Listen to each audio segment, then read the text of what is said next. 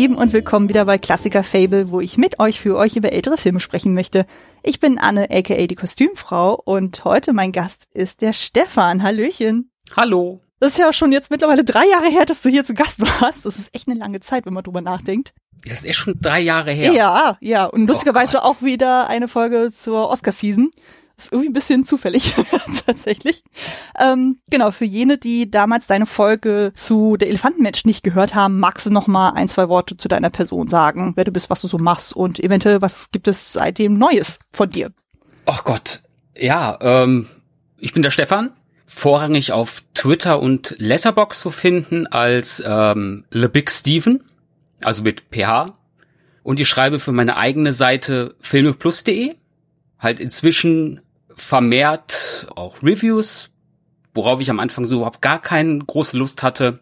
Und natürlich auch über die Award-Season, wo jetzt äh, so gesehen ja der Schlussstrich in diesem Jahr kommt mit der Oscar-Verleihung, wo ich schon ja einigermaßen gespannt drauf bin, wobei ich sagen muss, ich glaube, so viele Überraschungen werden da am Ende vielleicht nicht wirklich auftauchen. Ja, ich glaube, mehr braucht man über mich nicht zu wissen. Okay. Hätte sein können, dass du noch. Ich liebe Musicals. Ja, sehr schön. Hast eine wunderbare äh, Brücke geschlagen zu unserem heutigen Thema. Sehr gut. Ähm, genau, wir sprechen nämlich heute passend zum 70. Geburtstag des Films Singin' in the Rain. Im Deutschland wurde er unter dem Titel Du sollst mein Glücksstern sein vermarktet.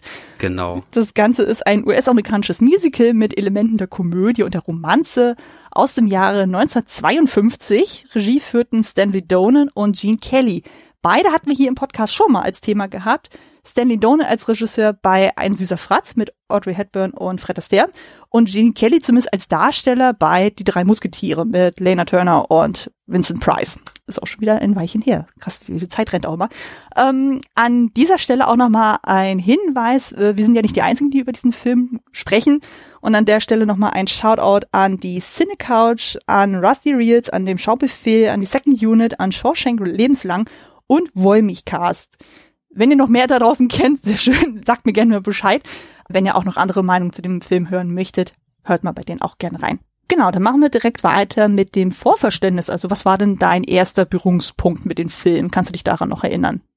Ähm, das ist ein bisschen eine witzige Geschichte, weil mein allererster Kontakt mit Singing in the Rain war der Song Singing in the Rain, mhm. weil wir in der vierten Klasse in der Grundschule, ähm, ich glaube im Rahmen der Projektwoche oder Karneval, nee, Projektwoche glaube ich, weil wir waren nicht verkleidet, ähm, hatte unsere Lehrerin so die Angewohnheit, während alle anderen Klassen Sketche aufgeführt haben, ähm, hat unsere Lehrerin uns eine Showtanznummer aufführen lassen. Mhm. Und ich glaube, ein Jahr davor oder danach war es DJ Bobo mit Everybody. Oh Gott, ich erinnere mich sogar dunkel an das Lied, ja. Und ähm, im Jahr davor, also entweder war es dritte oder vierte Klasse. Und in dem Jahr war es halt Singing in the Rain.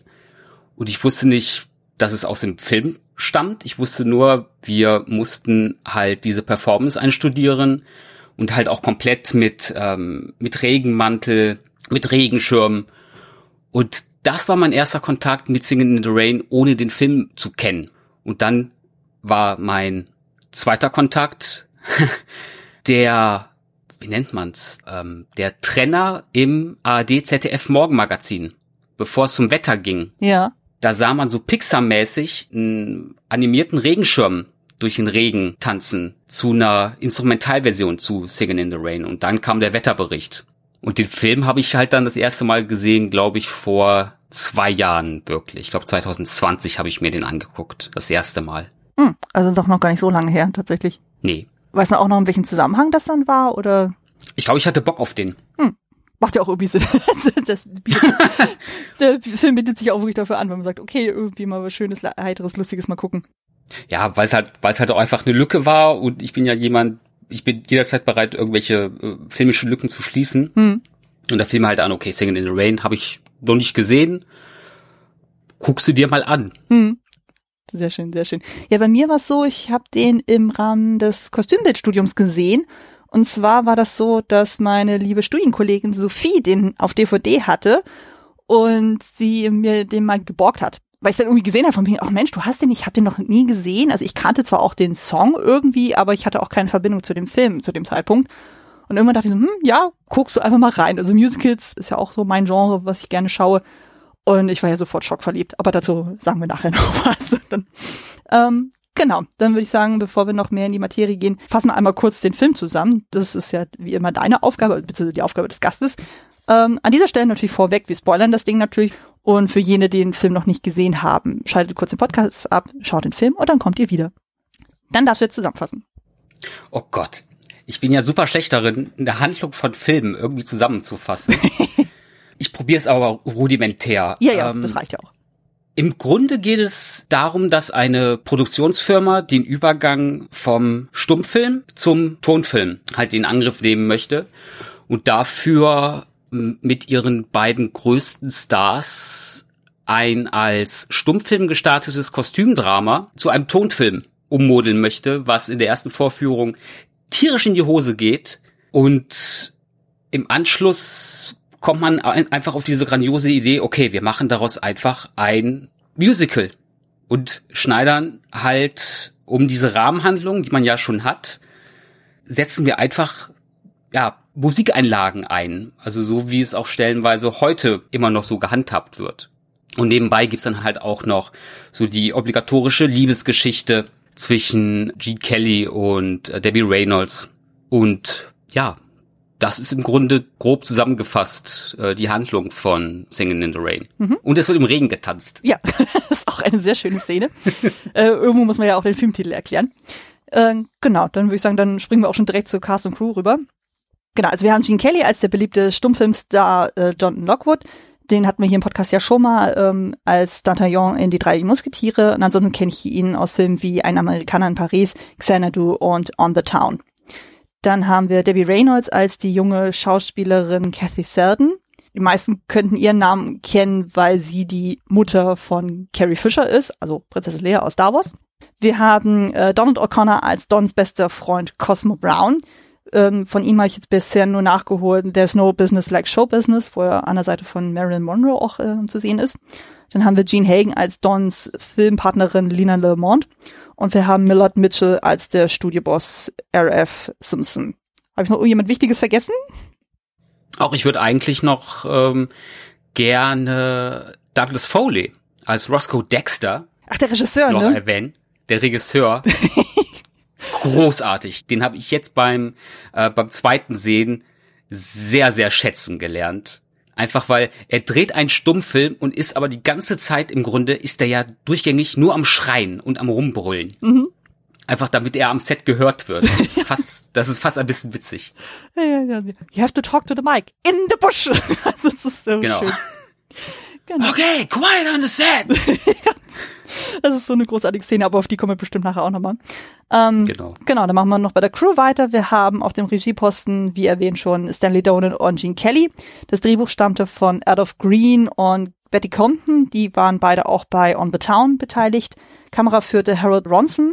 Der war auch bei On the Town dabei und bei Der Zauberer von Oz. Der Schnitt stammte von Adrian Feathern, der auch bei Ein Amerikaner in Paris und Gigi dabei war.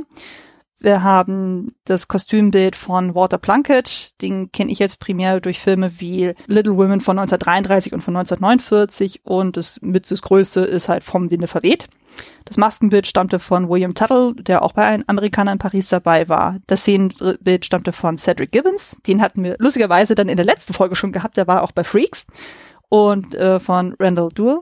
Und die Musik stammte von Lenny Hayden, der auch bei On the Town mit beteiligt war ich glaube, das sind eigentlich so die wichtigsten Namen für diese Produktion, oder? Ja, obwohl jetzt noch eine, eine Darstellerin, glaube ich, ist es auch noch wert, erwähnt zu werden, mhm. obwohl man sie halt nur in einer Szene äh, sieht, aber sie sehr großen Eindruck hinterlässt. Und zwar, oh Gott, wie, wie spricht man den Namen aus? Äh, ich weiß, wen du meinst. Äh, meinst du die aus der Ballettszene dann am Ende? Genau. Kytrasis? Äh, Süd Cherise, glaube ich, wird sie gesprochen. Genau. Genau, die ist ja auch irgendwie auch eine äh, wichtige Tänzerin gewesen. Ich habe die jetzt so ein bisschen fallen lassen, weil die halt so in der Rahmenhandlung jetzt nicht so den Part hat, sondern eigentlich nur diese Special-Szene. Genau. Ähm, genau, aber ansonsten zu Cast und Crew gibt's glaube ich nicht weiter zu ergänzen, würde ich Nein. jetzt sagen, oder? Gut. Dann kommen wir zum nächsten Punkt direkt, nämlich zur Trivia.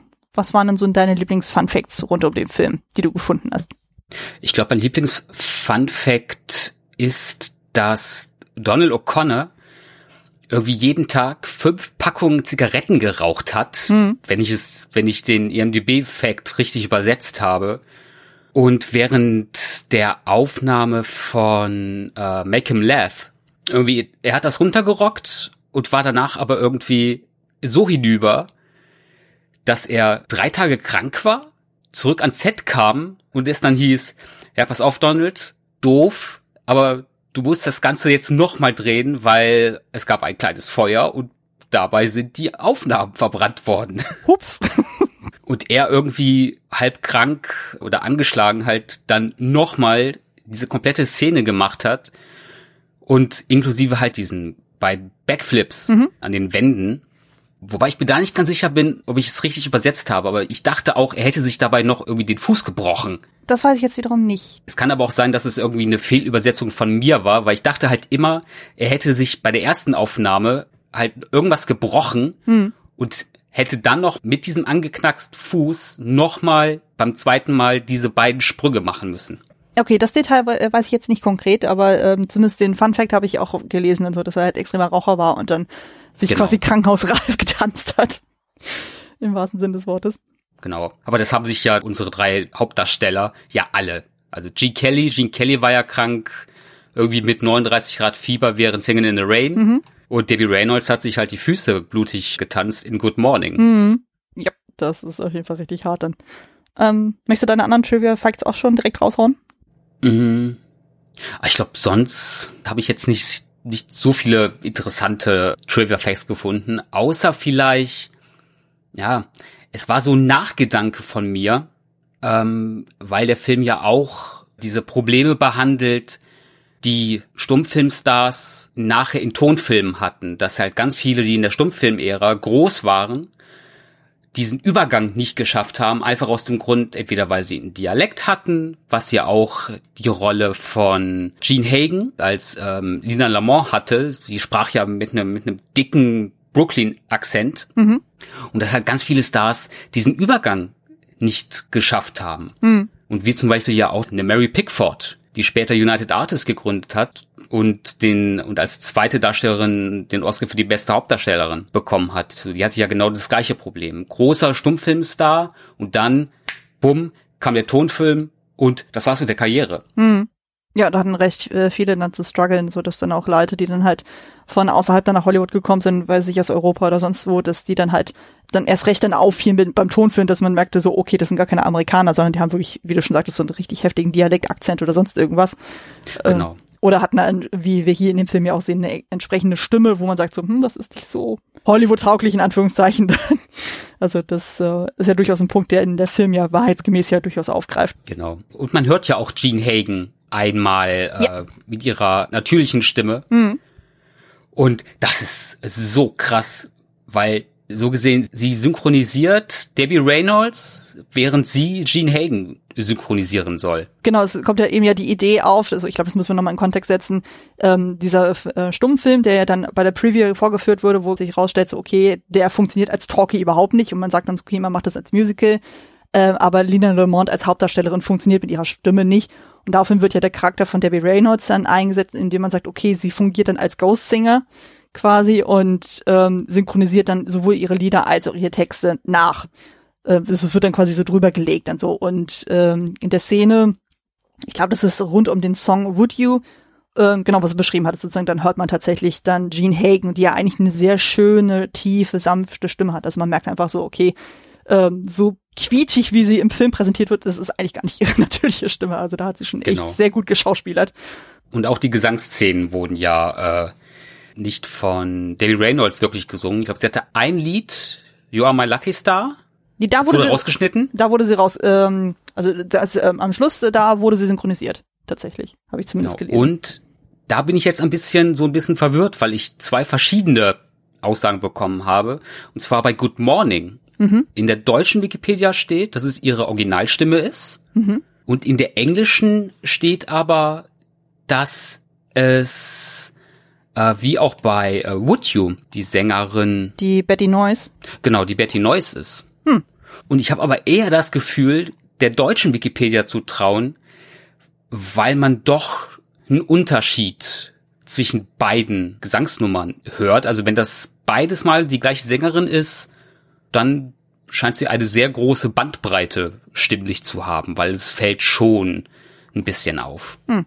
Also ich weiß es nur halt eben, dass es bei Would You auf jeden Fall komplett ist, dass es die Betty Noyes genau. dann war. Und bei ähm, You Are My Lucky Star, also ganz am Ende, da wurde sie zumindest stellenweise so unterstützt. Und ich meine, die singt ja auch nicht so wirklich viel in dem Song, dann von daher fällt es da auch nicht so groß ins Gewicht. Aber bei Good Morning hatte ich eigentlich den Eindruck, dass sie das tatsächlich selber singt. Also es klingt auch mehr nach ihrer Stimme tatsächlich, aber genau. äh, ich bin auch nicht gut bei sowas, das rauszuhören. Von daher. Ähm, genau, ansonsten würde ich dann mit meinen Fun Facts noch weitermachen. Hm. Äh, dann machen wir einfach direkt bei Debbie Reynolds weiter. Und zwar ist es so krass, zum äh, Zeitpunkt des Drehs war sie noch keine 20 Jahre alt. Also die war wirklich sehr, sehr blutjung. Und wie du schon angedeutet hast. Sie war 17. Ja, genau. Also fing, sie fing an mit 17 und das ist, äh, sie hatte eine echt harte Zeit beim Filmdreh gehabt, eben weil sie keine ausgebildete Tänzerin war. Sehr zum Missfallen von Gene Kelly, der ein Perfektionist war. Und der da sehr, sehr ähm, perfektionistisch und tyrannisch auch war, teilweise auch gegenüber Donald O'Connor. Also die hatten beide keine gute Zeit da bei den mhm. Tanzproben und es ging irgendwann so weit, dass dann Debbie Reynolds dann völlig weinend aufgelöst sich unter einem Klavier versteckt hat und dort wurde sie von Fred Astaire gefunden, der dann so fragte, ja, was ist denn los? Und sie dann so, es ist so schwer, ich kann das nicht, ich kann das nicht. Und er dann so, komm mal mit, du darfst dir mal eine Tanzprobe von mir angucken. Und er hat, ähm, sie durfte so an der Seite dann stehen und hat dann zugucken dürfen, wie er dann selber auch probt. Und wo sie auch gesehen hat, so, oh, Fred Astaire, der Profi, selbst er ist da am Schwitzen und hat ein rotes Gesicht und sowas und hat dann auch einfach signalisiert, okay, selbst er als Profi muss hart dafür ackern, dass die Tanzszenen so gut aussehen, wie sie aussehen. Und mhm. ähm, ja, sie hat halt eben daraufhin die Zähne zusammengebissen, hat es dann binnen drei Monaten dann geschafft, mit Gene Kelly und Donald O'Connor mitzuhalten, was ja dann auch von Gene Kelly auch anerkannt wurde am Ende. Er war auch überrascht, dass er meinte so, er hat auch danach im Nachgang zugegeben, so von wegen, ja, er war echt nicht nett zu ihr. Er ist überrascht, dass sie überhaupt noch mit ihm geredet hat. Und ähm, genau, und sie sagte auch dann so eben diese Filmerfahrung und die Geburt ihrer Tochter Carrie, das sind somit die sch äh, schlimmsten Erfahrungen ihres Lebens gewesen. Ich mhm. so, oh. Also zumindest Thema Geburt kann ich auf jeden Fall gut nachvollziehen. Das ist echt kein Zuckerschlecken für eine Frau. Also je nachdem, wie kompliziert so eine äh, das dann ist, aber das ist schon nicht ohne. Mm. Genau, dann wollte ich noch ergänzen, dann der Kostümbildner Walter Plunkett, der hat auch gesagt, das wäre mit die aufwendigste Arbeit gewesen, die er je für einen Film gemacht hätte, einschließlich vom Winde verweht, wo man so auch so denkt, so Moment mal, das wirkt eigentlich äh, nicht unbedingt gleichwertig, so vom Aufwand her. Man denkt sich so vom Winde verweht, historisch dann so, das ist richtig pompös, das ist alles viel extremer. Aber dann wurde er gesagt, nee, das Problem ist einfach, ähm, das Publikum, was damals Sing in the Rain gesehen hat, das war ja eben 52, die hatten noch sehr, sehr guten Erinnerungen, wie die Mode in den späten Zwanzigern aussah. Das war zu dem Zeitpunkt, als vom Winde verweht kam, äh, eben nicht mehr der Fall, weil kaum jemand erinnerte sich noch an die Mode aus dem amerikanischen Bürgerkrieg. Das heißt, er genau. musste hier viel, viel, viel akkurater arbeiten, was so die Kostüme betraf. Und in Summe hat er irgendwie 500 Kostüme für Sing in the Rain entworfen. Und ich denkst du, das ist echt viel. Also denke mir so auch so, wow, das ist schon echt heftig. Und ähm, Genau, das hatten wir, glaube ich, noch gar nicht erwähnt. Das, äh, der Film ist ein Jukebox-Musical. Also sprich, die Songs, die in diesem Film zu hören sind, das sind größtenteils alles schon Songs gewesen, die innerhalb der 1920er, 1930er Jahre vorhanden waren. Und daraus hat man eben diese Filmhandlung zusammengesponnen oder darum gewoben. Ähm, es gibt aber zwei Songs, die speziell für diesen Film geschrieben wurden, nämlich Moses Supposes, also wo Gene Kelly das Sprachtraining macht und wo Cosmo dazu kommt und Make Them Love. Über die Szene hatten wir auch schon kurz gesprochen und die wurde explizit eben für Donald O'Connor geschrieben, damit er auch eine Solonummer bekommt. Und das Witzige bei Make Them Love ist, dass das sehr von der Melodie an das Lied Be a Clown erinnert, was dann wiederum von Gene Kelly und Judy Garland in einem Film gesungen wird. Ich habe mir gestern mal den Song mal angehört und ich dachte auch so, ja, die Parallelen sind schon da. Sehr offensichtlich. Ja, und ähm, äh, Genau, und man hat das so ein bisschen versucht zu vertuschen, aber wenn man das jetzt so direkt gegenüber hört, so, äh, so gegenüber, äh, gegeneinander stellt, dann merkt man schon so, ja, das lässt sich nicht so ganz leugnen. Von daher. Ähm, genau, im Zuge dessen würde ich, glaube ich, eine Sache noch zusätzlich ergänzen, und zwar eben der Song Sing in the Rain. Die meisten, wenn die diesen Titel hören, denken sie automatisch an den Film.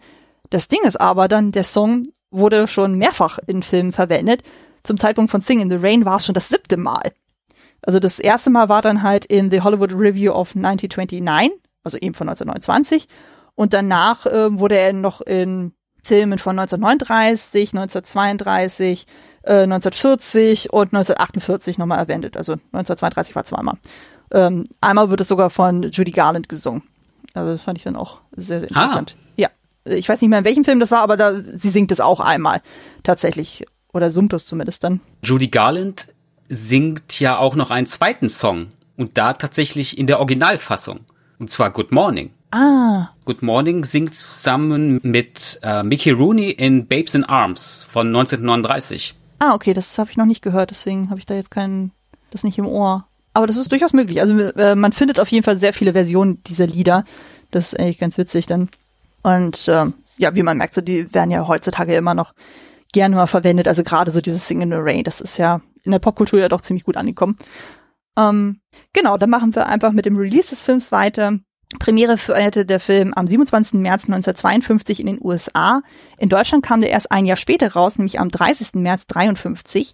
Das Einspielergebnis lag bei 7,2 Millionen US-Dollar bei einem Budget von 2,54 Millionen US-Dollar, was eigentlich schon ziemlich guter Gewinn ist. Also dementsprechend war er sehr erfolgreich.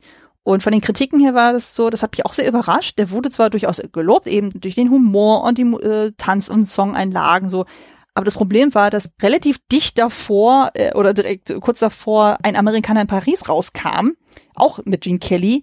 Und der einfach der Vergleich dann zu extrem war. Also dass dann viele sich dachten so, ja, schön und gut, dass ihr nochmal ein Musical rausgebracht hat, aber das ist gefühlt nur eins von vielen weiteren MGM-Musicals, dann so, die ihr da raus äh, oder veröffentlicht habt. Mhm. Genau, das äh, wirkte sich dann auch bei den Awards aus. Damals war es dann so, dass ein Amerikaner in Paris dann halt mit Awards anscheinend beworfen wurde. Also der war anscheinend sehr erfolgreich. Und, äh, unter anderem bester Film. Unter anderem bester Film, genau. Das weißt du, glaube ich, am besten, wenn du dich mit den Awards so intensiv beschäftigt hast. Genau, äh, bei Singing in the Rain war es so, der war zumindest bei den Oscars für beste Nebendarstellerin nominiert, also Gene Hagen, und für die beste Musik. Bei den BAFTAs war er tatsächlich für besser Film nominiert. Bei den Golden Globes gab es tatsächlich eine Auszeichnung für besser Schauspieler im Bereich Komödie oder Musical für Donald O'Connor. Und dort gab es auch eine Nominierung für bester Film für den Bereich Komödie oder Musical. Und dann gab es noch diverse Auszeichnungen und Nominierungen für bester Film, beste Regie, beste Darsteller und bestes Drehbuch für ein Musical. Mhm. Spannend ist dann auch, dass dann 1958 es eine Wiederaufführung des Films gab und erst dann merkte man so, oh, das ist tatsächlich so das beste Musical, was überhaupt auf dem Markt existiert.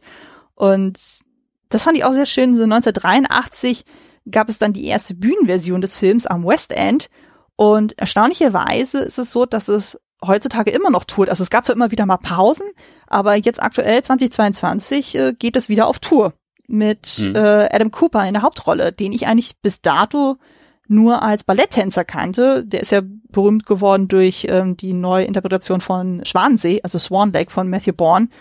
Und äh, da habe ich dann neulich einen Trailer dann gesehen, wo ich dachte so, oh, er kann auch singen. Und äh, dann haben sie dann wirklich dann auch die Bühne da mit eben dem Regen und ein Pipapo und dann den Tanzeinlagen und das ist, äh, sieht echt spektakulär aus. Und äh, genau, zum Film dann noch so, der ist ja seitdem eigentlich in sämtlichen besten Listen irgendwie hochvertreten, eben als bestes Musical oder die besten Songs, die beste Komödie und so weiter und so weiter und ist halt auch ein riesiger Bestandteil der heutigen Popkultur geworden. Also wie häufig dann Leute dann auch erzählt haben, die dann halt als Musical-Darsteller, als, Choreografen oder als Musical-Regisseure arbeiten, die dann ganz häufig auf diesen Film zurückverweisen und sagen so, hey, der ist einfach so elementar wichtig denn so und war einfach sehr inspirierend, auch heutzutage noch. Oder ist es immer noch. Und heutzutage ist es so, dass der Film bei Letterbox mit 4,3 von 5 Sternen bewertet wird und bei der IMDb mit 8,3 von 10 Sternen, was eigentlich ziemlich enorm ist, finde ich, von der Bewertung her. Kann man nicht klagen. Ähm, Genau, dann würde ich sagen, dann gehen wir mal direkt zum persönlichen Eindruck. Wie stehen wir denn zum Film? Ich hatte schon so ein bisschen rausgehört, so du magst den Film durchaus, oder? Ja, ist okay. ähm, nee, also ich kann den extrem wertschätzen, gerade im direkten Vergleich zu ähm, einem Amerikaner in Paris, der mir ja, im direkten Vergleich nicht ganz so gefällt. Dem geht so ein bisschen die Lockerheit und der mhm. Spaß ab. Ja. Und den merkt man bei Singing in the Rain in fast jeder Sekunde. Vor allem halt wegen dem Cast, wegen Gene Kelly, wegen dem Donald O'Connor, der absolut gigantisch ist, mhm. Wegen einer Debbie Reinholds äh, und wegen Gene Hagen. die so ein bisschen als Bösewichtin äh, bezeichnet wird. Ich weiß nicht, finde ich ein bisschen schwierig. Ihre Lina Lamont als Bösewichtin des Films ähm, zu bezeichnen. Hm. Und dann natürlich, äh, wie der Film aussieht, die Songs sind großartig. Halt auch gerade im Anbetracht dafür, dass es halt, wie du gesagt hast, dass es ein Jukebox-Musical ist, wie zum Beispiel auch äh, ein Rock of Ages, ein, ein Mamma Mia. Mhm. Und halt kein Original Musical wie Chicago. Mhm. Und ja, das ist einfach, es ist ein Film, der macht gute Laune und man kann ihn aber halt auch ähnlich wie zum Beispiel Hugo sehr, sehr schön als ein Blick darauf ähm, wertschätzen, wie man früher Filme gemacht hat. Oder es ist eine Liebeserklärung an die Art, Filme zu machen. Hm. Ja, gehe ich total mit. Also ich mag den auch wirklich sehr, ähm, spricht mich natürlich auch sehr gut an, so weil ich eben auch sehr musical-affin bin.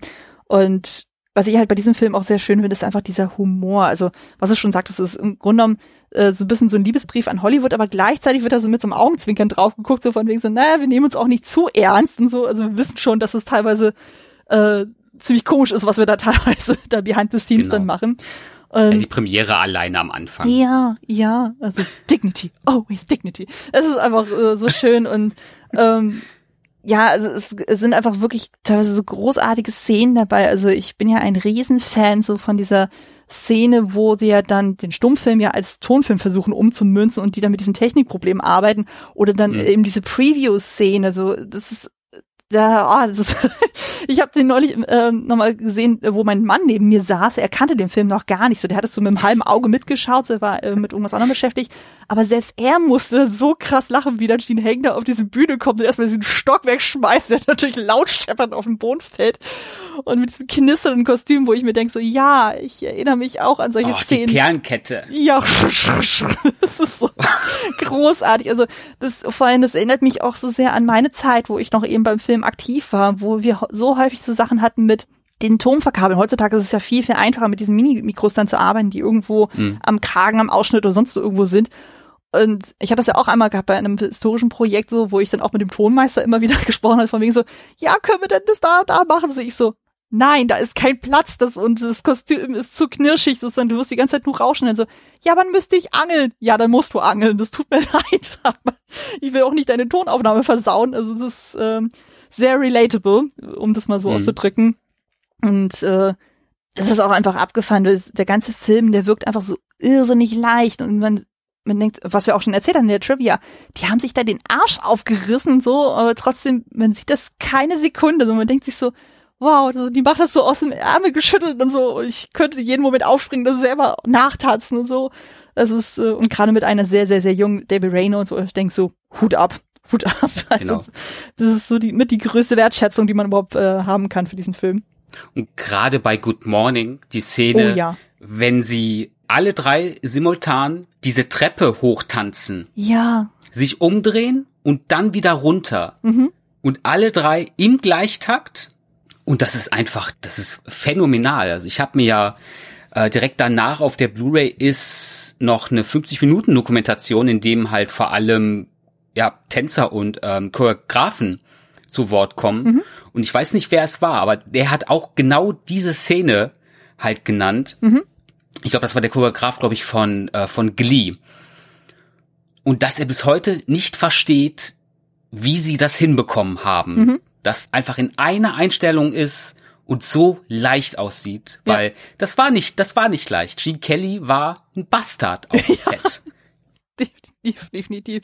Vor allem ist es auch hart, wenn du dann irgendwie der Hauptdarsteller bist, der Choreograf und auch noch der Regisseur des Ganzen bist. So, das ist genau. dann, das stelle ich mir echt heftig vor. Dann, also da kann man nicht einfach mal sagen, so, ich beschwere mich mal über denjenigen, so, weil der ist ja doch ein bisschen zu sehr in charge dann so, als dass er dann einfach mal ausgetauscht werden könnte.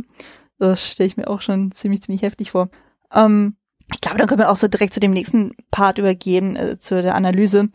Ähm, was wäre denn für dich so ein Punkt, wo du sagst, okay, was ist somit so das Kernthema dieses Films?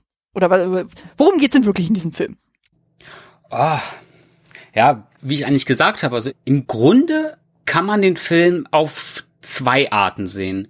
Man kann den Film, so wie ich es beim ersten Mal gesehen habe, als locker leichte ja, Liebeskomödie und mit Musical-Einlagen sehen. Und dann jetzt beim zweiten Mal habe ich festgestellt, eben, dass es dieser liebevolle und auch leicht satirische Blick ist, wie Hollywood funktioniert, mhm. wie Schauspieler funktionieren. Diese Rivalität zwischen ja, du bist ja nur ein Stummfilm-Schauspieler, du bist ja kein richtiger Schauspieler. Ich komme von der Bühne. Mhm. Und dann auch, wie Filmproduktion funktioniert, was da für Egos aufeinander prallen und was das eigentlich auch für eine große, gigantische Scheinwelt ist. Mhm. Und diese beiden Aspekte harmonieren halt ganz, ganz wunderbar zusammen. Ja.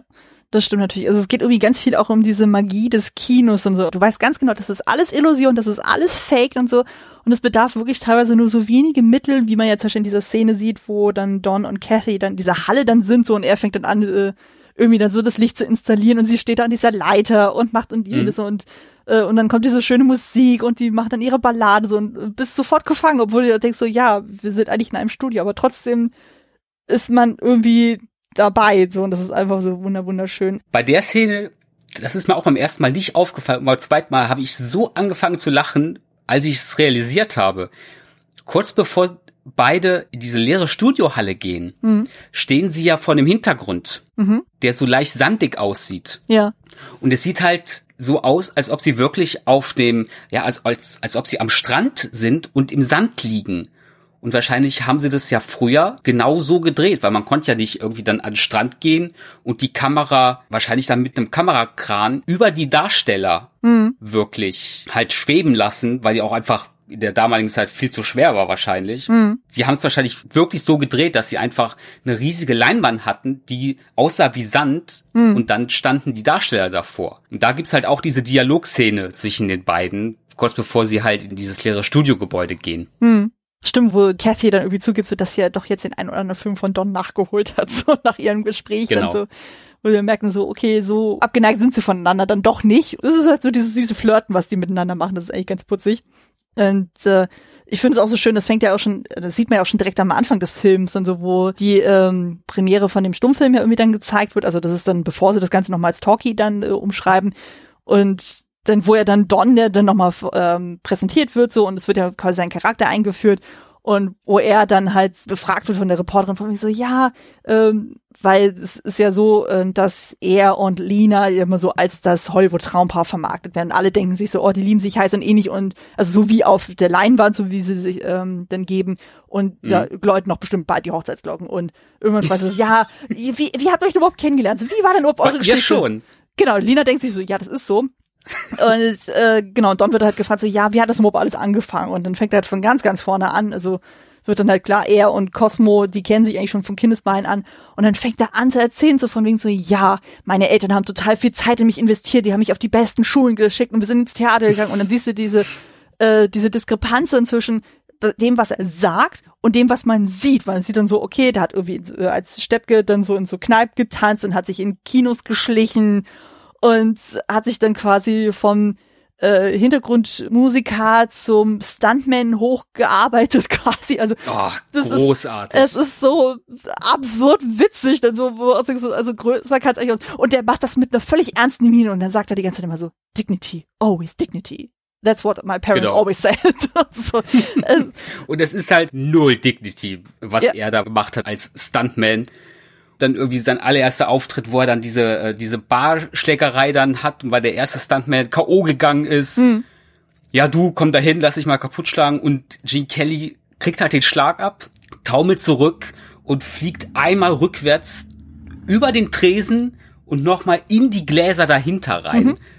Und das ist schon, und danach halt seine ganzen Standarbeiten, wenn er dann in so ein Haus gehen muss und dann explodiert dieses Haus natürlich, was man sieht, wo man auch einfach den Schnitt dann sieht, hm. was sehr, sehr witzig ist. Ja, also man sieht ja auf jeden Fall so, okay, er war sich für nichts zu schade im Grunde genommen, hat einfach alles mitgenommen, was geht. Hauptsache er äh, kann irgendwie Fuß fassen und es ist einfach. Genau. Ähm, also man merkt ja einfach total so diese Maschinerie von Hollywood. So, es gibt dann halt so diese äh, Version, die man nach außen hin präsentiert, sei es bei Interviews oder sonst irgendwie. Und es gibt die Version, wie sie halt eben real ist. Also allein die Tatsache, zum Beispiel bei der Premiere von dem Stummfilm, wo Don immer die Reden an das Publikum hält. Lina darf kein Wort sagen, weil ja die Illusion nicht zerstört werden soll, dass sie in Wirklichkeit eigentlich so eine sehr quietschige Stimme hat. Mhm. Ähm, nur ausdenken, das ist eigentlich auch ziemlich hart, wenn man so drüber nachdenkt. So. Aber das, wo man dann auch schon merkt, okay, da ist auf jeden Fall dieses große, große, große Augenzwinkern von ähm, Hollywood, wo man merkt so, ja, also wir sind schon darüber im Klaren, so was da eigentlich nicht so richtig äh, perfekt läuft und so bei uns, aber wir ziehen das trotzdem durch und ich könnte mir halt vorstellen, heutzutage, da wird auch gern das eine oder andere zugunsten der Publicity gerne mal so ein bisschen anders dargestellt, als es tatsächlich ist. Also gut, ich glaube, so dieses krasse, okay, da haben irgendwelche Leute Beziehungen miteinander, ich glaube, das ist heutzutage nicht mehr so extrem, aber das kann ich jetzt auch nicht mit absoluter Sicherheit sagen, aber das ist zumindest so mein Eindruck. Und ja, es ist einfach super weird und so. Und ja, auch äh, schön ist ja auch dann die Szene dann später, wo ja eben dieser Stummfilm als Talkie umgesetzt werden soll und dann gibt's da irgendwie dann die Szene, wo dann der ähm, Gene Kelly im Kostüm und Lena Mott im Kostüm dann sind, also halt in einem sehr Rokoko-artigen äh, Setting dann sind. Und genau, sie sollten über diese Szene nochmal drehen sozusagen und sie unterhalten sich über was völlig anderes und der Regisseur ist da total äh, genau. dabei und dann so, oh ja, und jetzt schmachtet euch an so und jetzt küsst euch und sowas und er dann so. Ich hasse dich, ja, genau, ich, ich hasse, hasse dich mehr. Ich, genau, ich will dir jeden einzelnen Knochen brechen, weil er nämlich rausfindet, dass äh, ähm, Lina dafür verantwortlich ist, dass äh, Kathy keine Jobs mehr kriegt. Genau. Weil es gab nämlich vorher einen kleinen Unfall, wo Kathy Lina aus Versehen eine Torte ins Gesicht geworfen hat bei der Premierenparty.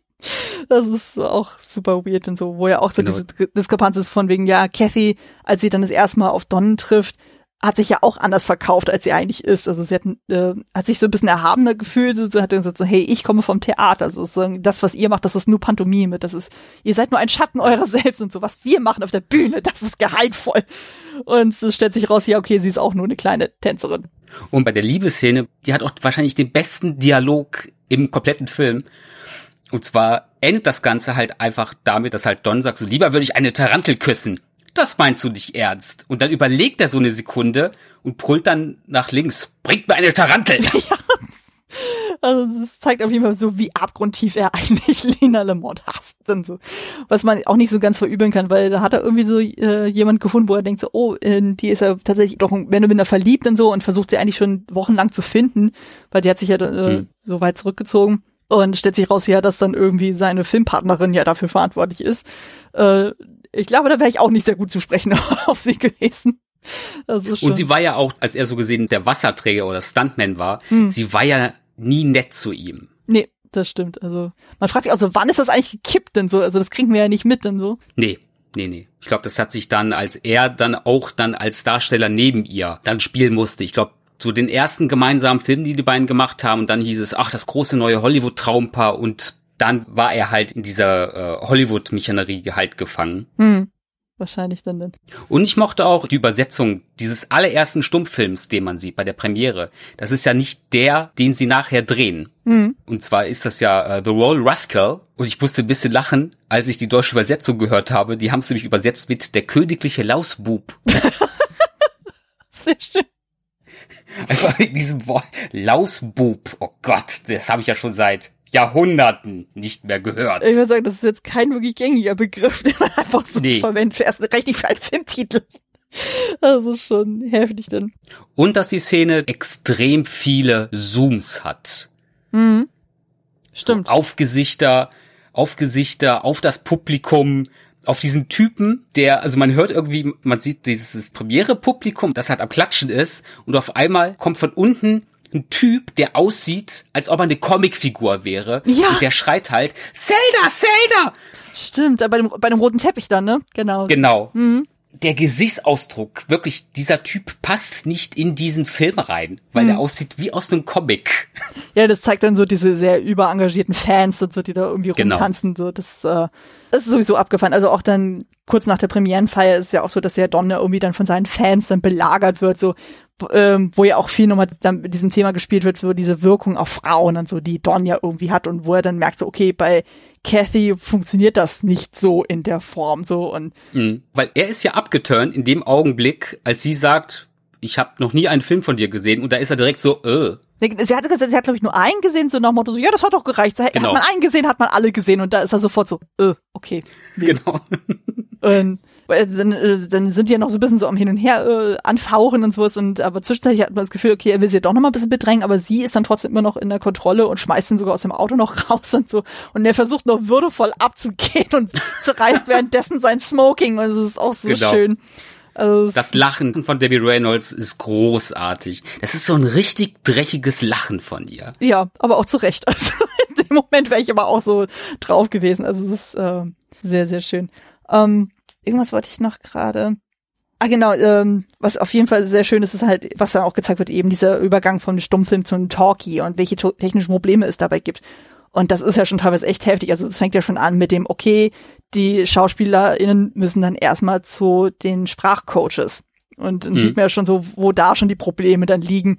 Also bei Don äh, merkt man schon in der Folgeszene, das geht soweit alles smooth, aber da bei Lina dann auch so dieses so, so ta, ti, ti, to, to. Und dann die Sprachlehrerin auch immer sozusagen, äh, okay, wir probieren jetzt mal ihre Line, so von wegen so, and I can't stand him.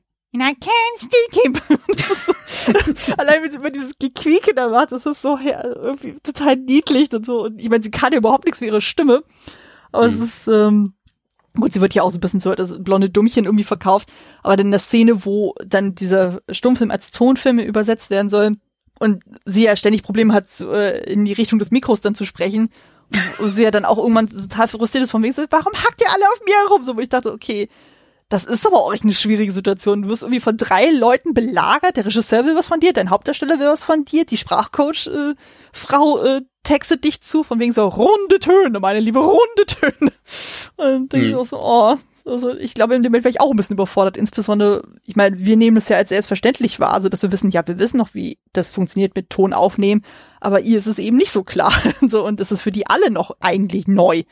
Und es ist aber trotzdem einfach so durch diese Aufeinanderreihung von wir fangen erstmal an mit dem Mikro im Busch, wir fangen an mit dem Mikro am Ausschnitt, wir fangen genau. an mit dem Mikro an der Schulter, äh, bis hin zum Finale, wo dann der Studioboss einfach mal das Kabel wegzieht. Und so, oh Gott, das muss echt wehgetan haben. Was man auch einfach mal so macht im Studio, von wegen, wir ziehen einfach mal random mit irgendwelchen Kabeln. Das ist so. Genau. Mein Gott, ich hätte mir das Genick brechen können. Dann reißt er dieses Kabel raus und Gene Hagen fliegt halt von dieser, von dieser Bank runter. Hm. Das ist schon sehr witzig. Ja, auf jeden Fall. Und, äh, und diese, diese Sprachlehrerin erinnerte mich massiv, weil ich auch glaube, sie sprach auch mit so einem leicht russischen Akzent. Die erinnerte mich massiv an so eine richtige Ballett-Gulag-Leiterin. Mhm. So, tanzen, tanzen, tanzen, Anstand, tanzen, tanzen. Mach den Rücken rund, Rücken rund. Und Füße strecken, Füße strecken. Genau, Füße strecken. ja, das könnte ich mir auch gut vorstellen, dass sie da auch in das Setting reinpasst und so. Aber die hatte irgendwie so ein bisschen so was so völlig äh, über den Wolken schwebendes so von mir so runde Töne. Und meine Lieben so, ja, das genau. klang schon viel besser. so, und I can't stand him. Das ist einfach so herrlich. Und vor allem, was du auch schon erzählt hast mit dem Regisseur, der einfach mit jedem Mal dann immer cholerischer wird. Und äh, ich glaube, das ist, glaube ich, so mit einem der ersten Momente, so wo auch das erste Mal das nicht funktioniert, dass Lina in das Mikro spricht und er dann noch sagte von wegen so, you have to talk to the mic in the bush und sie noch sagt so, genau. but I can't uh, make love with the bush.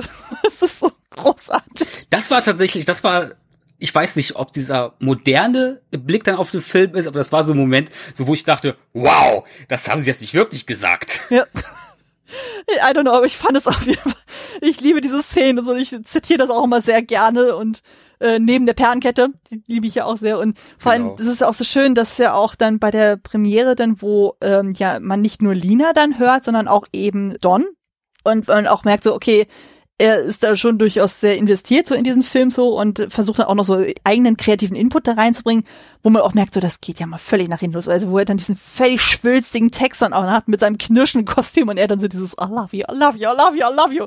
Genau. Und dabei und er selber spielt halt groß, ja. weil es halt ein Stummfilm ist, ja. wo man die Leute durch Gest wie auf einer Theaterbühne abholen muss und ich fand das so witzig einfach, wie übertrieben und groß er diesen Auftritt spielt. Ja, vor allem sind dann, die haben ja quasi einfach die Manierismen aus dem Stummfilm in den Talkie versucht zu übersetzen und das funktioniert genau. einfach nicht. Also muss ja einfach viel subtiler das eigentlich ja machen, aber das haben sie für sich noch nicht so ähm, abgespeichert bekommen, so was man auch den nicht so ganz verübeln kann, aber die Preview hat ja dann auf jeden Fall gezeigt, so okay, das sollte man so nicht veröffentlichen. Und Nein. Ähm, dann wird ja auch gesagt von wegen, die haben ja noch irgendwie sechs Wochen Zeit, ja, das sinkende Schiff noch irgendwie zu retten. Da dachte ich auch so, das ist aber auch sportlich, aber gut, bei diesem Studiosystem, da ist es ja kein Wunder, da kann man ja eigentlich relativ schnell sowas ja noch mal abwuppen. Äh, wenn man Mhm. sowieso dann nicht von Außensets irgendwie dann äh, abhängig ist, dann ist ja heutzutage ja doch ein bisschen komplizierter alles. Ähm, das ist ja auch so schön in dem Studio selber. Man sieht ja irgendwann, kurz nachdem Dawn und Kathy sich das erste Mal getroffen haben, so sieht man eine Szene, das ist kurz vor Make Them Laugh und so, wo Don und Cosmo ja dann durch das Studio dann gehen und man ja irgendwie dann so ein Set nach dem nächsten irgendwie sieht, die alle nebeneinander Ja. stehen so. Aber beim Tonfilm ist es ja egal, da kannst du ja alles machen und so. Und das ist so, so bizarr, weil hast du irgendwie dann so ein Dschungel-Setting, dann hast du so ein Western-Setting, dann hast du so ein Ja. Setting bei einem Sport-Event, dann hast du ein Setting im Zu äh, auf dem Zug und es ist so, das ist dann schon wieder dieser, dieser liebevolle Blick so von wegen so, ja, das gab's alles und so, das hat man einfach gemacht und das war äh, im Grunde genommen auch ein bisschen Fließbandarbeit so, aber das war einfach kein Problem, dass man da so nebeneinander äh, mehrere Filme drehen konnte, wo man so denkt so, okay, man erinnert sich so ein bisschen an die Zeit, als es so war und man so auch gearbeitet hat. Mhm. Das ist dann, glaube ich, schon ein bisschen sein, dieser Nostalgiefaktor dann auch. Das fand ich dann auch extrem schön. Ähm, Ich mochte auch, ich mochte auch bei der, äh, bei dieser ersten Vorführung von dem Film, wo halt nachher das Publikum rauskommt und sagt, das war der schlimmste Film aller Zeiten, ich hasse diesen Film. Und man sieht halt alle Darsteller dann halt links vor dem Haupteingang stehen und alle sehen einigermaßen normal aus, bis halt auf Gene Hagen, die diese gigantische Brille trägt, damit sie ja bloß nicht erkannt wird. Also ich glaube, äh, so, sie war ja aber eigentlich die Einzige, die sich für den Film nicht geschämt hat. Sie meinte auch so, ich mochte den. Ne? Hast Genau. gehört? Ich habe schöne runde Töne gesprochen. Also, sie ist sich ja keiner Schuld bewusst, dass es irgendwie nicht funktioniert hat.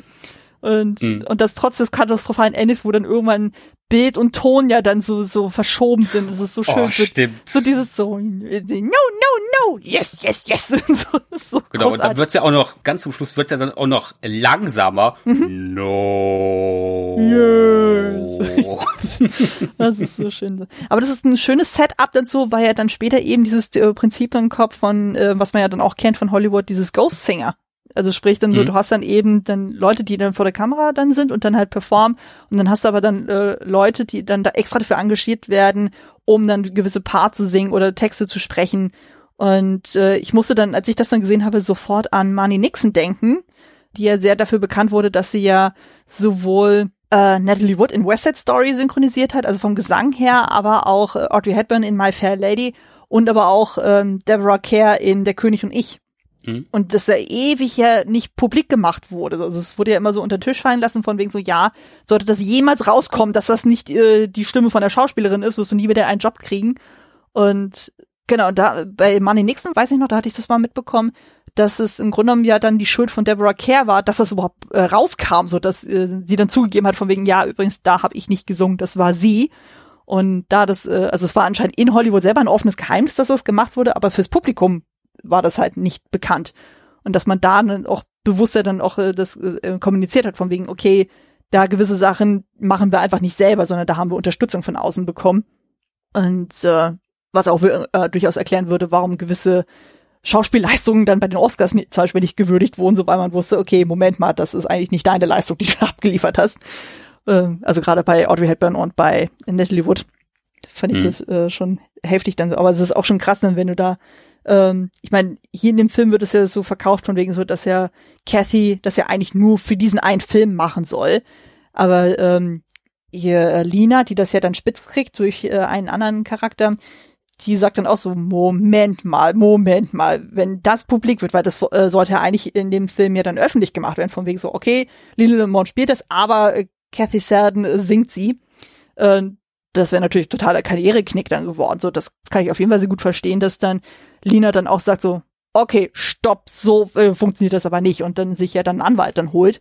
Man denkt sich natürlich auch erstmal so, okay, rein von der Erzählstruktur her, das ist ja eigentlich voll der äh, fiese Move dann von ihr, aber wenn man so genau drüber nachdenkt, im Grunde genommen schützt sie ja eigentlich ihre eigene Karriere damit.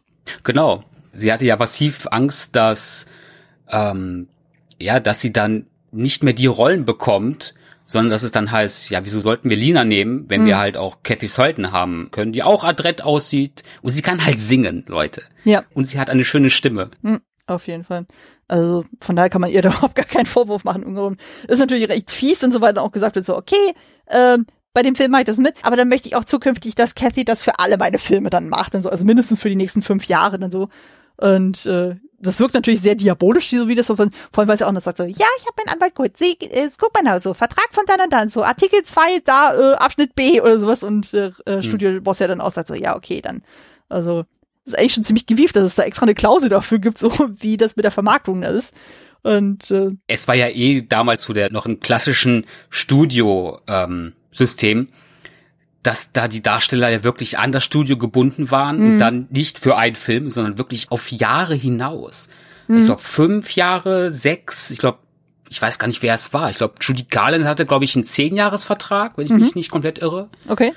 Und das ist ja, das heutzutage wäre das unvorstellbar, wenn man so nur für eine Produktionsfirma äh, äh irgendwie arbeiten dürfte. Mhm. Stimmt, das hat man heutzutage nicht mehr so extrem. Ich kann mich nur dran erinnern, da hatte ich irgendwie einen Fall mal gelesen, so, da ging es irgendwie darum, so, da hatten SchauspielerInnen für mehrere Filme irgendwie unterschrieben, dass sie da irgendwie da äh, dran gebunden bleiben. Und ich mhm. glaube, das war bei dem Remake von The Italian Job mit Edward Norton, dass er eigentlich diesen Film überhaupt nicht machen wollte. Ähm, mhm. aber dann irgendwie dann dazu genötigt wurde, dass er es doch machen musste, hat er gesagt, okay, ich mache das, aber ähm, ich lege hiermit vertraglich fest, dass ich für diesen Film keine Promotion mache. Dann dass sie dadurch irgendwie so einen Deal gefunden haben, wo ich dachte, okay, das ist natürlich auch heftig, dann so, wenn du da bei irgendeinem Film mitmachen musst, wo auf den so überhaupt keinen Bock drauf hast, aus welchen Gründen auch immer. Also ich meine, gut, kann man auch heutzutage verstehen, gewisse Sachen macht man einfach auch so, weil man ja irgendwie Geld verdienen muss. Ging mir damals nicht viel anders. Ich war auch bei irgendwelchen Produktionen dabei, wo ich mir denke, so, naja, ist jetzt künstlerisch nicht besonders wertvoll, aber es bezahlt meine Miete. Ähm, mhm. So ist das nun mal. Aber ja, so dieses äh, Studiengebundene, so, ich glaube, das wurde erst später so ein bisschen aufgelockert. So, ich glaube, das war aber auch teilweise damals auch so, dass man äh, zwischenzeitlich auch mal Schauspieler ausleihen konnte. Für genau. mal eine Sache oder sowas. Aber ja, stimmt, sonst war es immer so. Ähm, dass man oder sagt, dass okay, man halt das, oder, oder dass man halt gesagt hat, so, okay, wir bekommen den Schauspieler dafür, äh, ähm, dafür geben wir den Schauspieler her, dass man halt dann auch Schauspieler ausgetauscht hat. Hm. Ja, das klingt ein bisschen wie Pokémon tauschen. So, okay, ja, so ungefähr. ich, ich brauche ich brauch den, äh, den hier mit den Skills und so, okay, dann kriege ich immer den und den und so und äh, stelle ich mir auch jetzt ziemlich äh, falscherisch irgendwie fordern, aber gut, wenn das funktioniert hat, warum nicht? Ähm, wir möchten zwei Clark Gables für einen Humphrey Bogart haben. ja. Aber wir haben nur einen Clark Gable. Ja. Macht was. Ja, irgendwie sowas. Also ist, äh, so kann man es auf jeden Fall vermagen. Ähm, ich glaube, so von den inhaltlichen Sachen haben wir eigentlich das Wichtigste. Ich würde, glaube ich, auf so ein paar Stilmittel noch mal so ein bisschen eingehen. Ähm, Na, obwohl, es gab noch einen Moment, den kann ich mit einem Trivia-Fact noch ein bisschen unterstreichen. Mhm. Und zwar auch die Szene direkt nach Sprech in den Busch. Mhm. Und dann gab es ja diesen Augenblick, wo sie halt das Mikrofon im Kostüm hatten und mhm. dann hört man irgendwie den Regisseur, okay, quiet! Er geht halt in diesen Aufnahmeraum mhm. und dann hört man nur bum bum, bum bum, bom, bom. Was ist das? Ihr Herzschlag wird mit aufgenommen. Mhm. Und das ist ja Debbie Reynolds passiert. Mhm. Während einer Tanzszene, so, dann hört man auch, oder dann hört man auch kurz ihren Herzschlag, weil sie halt das Mikrofon genau an der Stelle hatte. Das ist so hart. Also ich glaube, das sind mit diesen kleinen Mikros und so, ich weiß nicht mal welchen Film das war, das kam ja auch erst in den 60ern auf. Also ich glaube, hm. irgendjemand hat das erzählt in irgendeinem Podcast. Ich glaube, das war bei der Second Unit bei My Fair Lady da gab es das, glaube ich, das erste Mal, dass dann so kleinere Mikros äh, verwendet wurden. Aber gut, äh, 1951, 52, da ist es ein bisschen schwierig, damit zu arbeiten gewesen. Da wird man wahrscheinlich noch viel geangelt haben oder halt so mit diesen größeren Mikros, die dann entsprechend platziert wurden. Also das genau. ist schon eine echt technische Herausforderung gewesen. Ähm, und inzwischen, inzwischen ist es noch einfacher, weil die ja noch nicht mal kabelgebunden dann meistens sind, sondern genau. eh alles über Bluetooth dann aufgenommen wird oder naja, übertragen also, wird. Also was wir dann zum Beispiel, äh, also von meiner Erfahrung so, was wir immer hatten, war dann halt so kleine Mini-Mikros, die dann halt irgendwie irgendwo rangeklebt wurden so und die waren schon am so, äh, so einem kleinen so ein bisschen wie so ein Mini-Walkman so, so dran mhm. äh, äh befestigt, die einfach irgendwo rangeklemmt wurden, zum Beispiel hinten bei der Hose oder beim Kleid oder sonst irgendwo. Und das, äh, genau, und dann gibt's ja eben dieses Signal, was dann halt übernommen würde. Mhm. Also das ah, ist so okay. die gängige Praxis dann.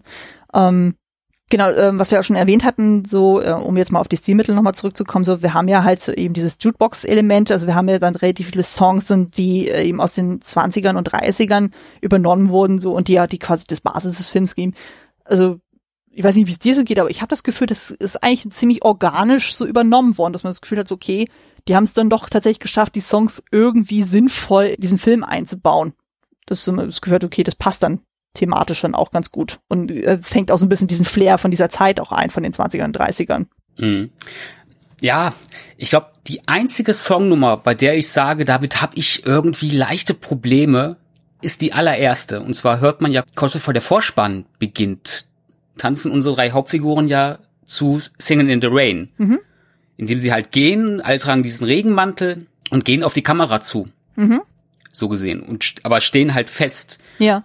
Und die Version von Singing in the Rain, die finde ich ganz, ganz, ganz schlimm, weil die so seltsam angespeedet wirkt.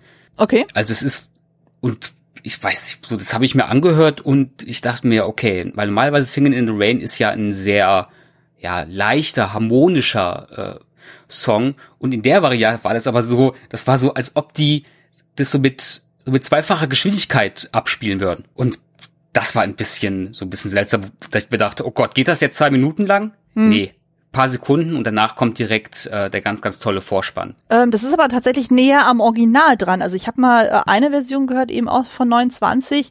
Äh, hm. Das ist dann auch irgendwie so ein so riesiger Chor, dann so vor, die vor so einer riesigen Arche dann irgendwie stehen.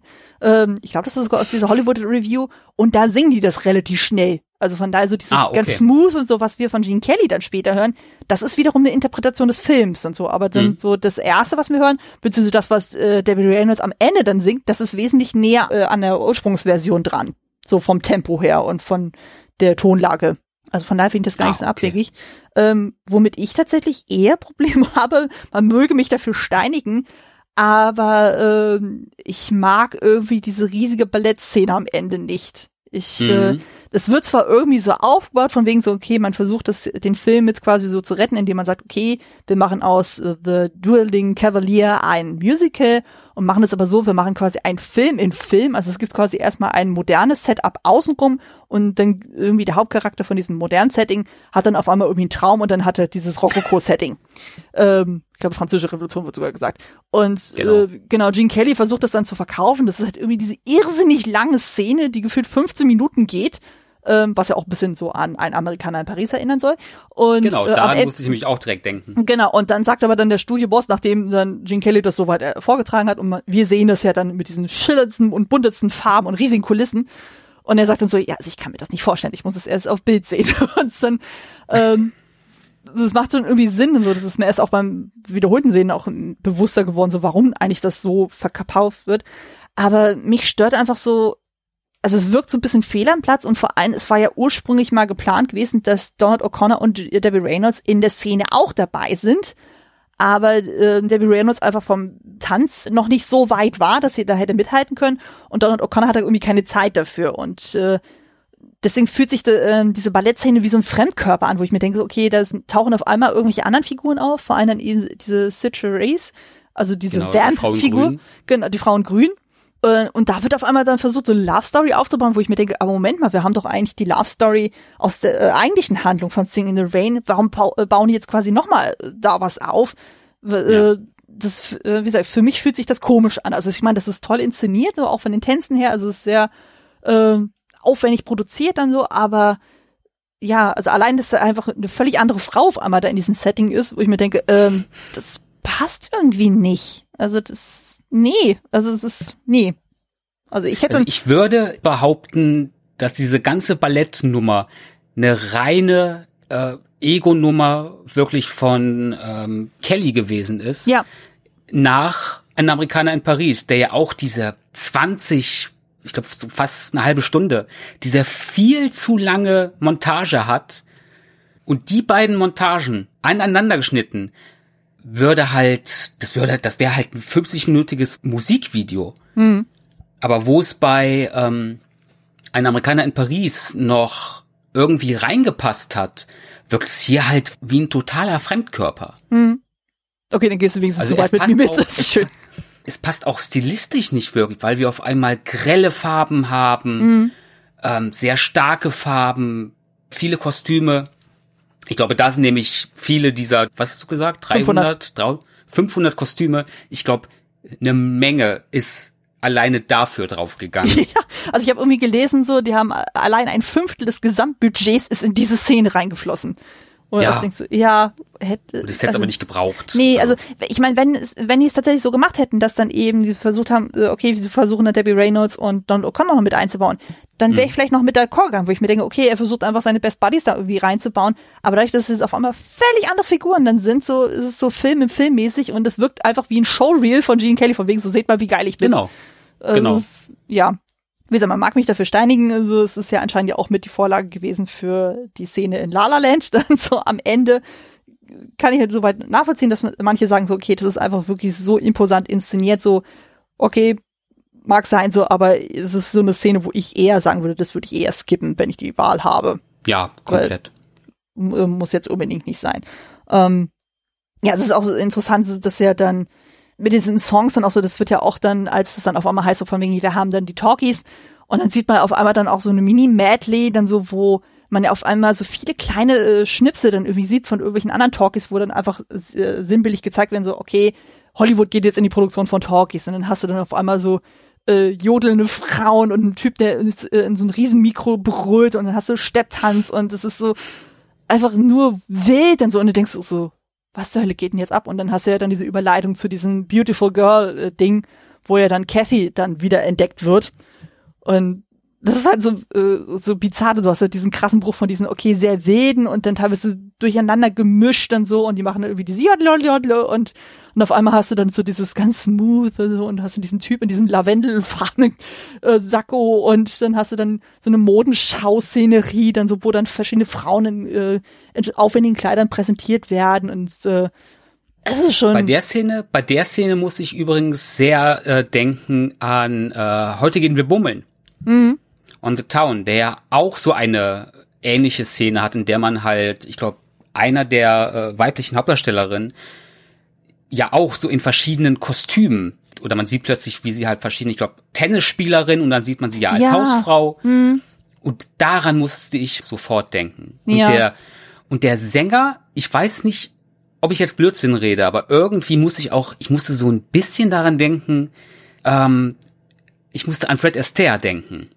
Mhm, so ein bisschen dieses klassische doch- Hollywood wieder. Ja. Genau, dieses klassische, der ja doch einen, einen etwas anderen Tanzstil hatte als es Gene Kelly. Ja, Gene Kelly war ja viel körperbetonter und da musste ich extrem dran denken, so als, als so als ob er es absichtlich halt auch reingebaut hat, so als ähm, okay, so das war Old School Fred Mhm. Astaire und das andere, das so ich verkörpere den modernen Männer äh, Typus im Film. Ja, stimmt, stimmt. Ja, das, äh, vor allem, das wirkt auch ein bisschen wie so eine Ruhepause dann auch mal äh, dazwischen und dann wurde ein bisschen so die Schönheit der Frau dann gepriesen wird, so, Genau. ähm, was eigentlich Und die Rolle der Frau vor allem. Genau, die Rolle der Frau auch dann so, wie man auch dann so schön sieht.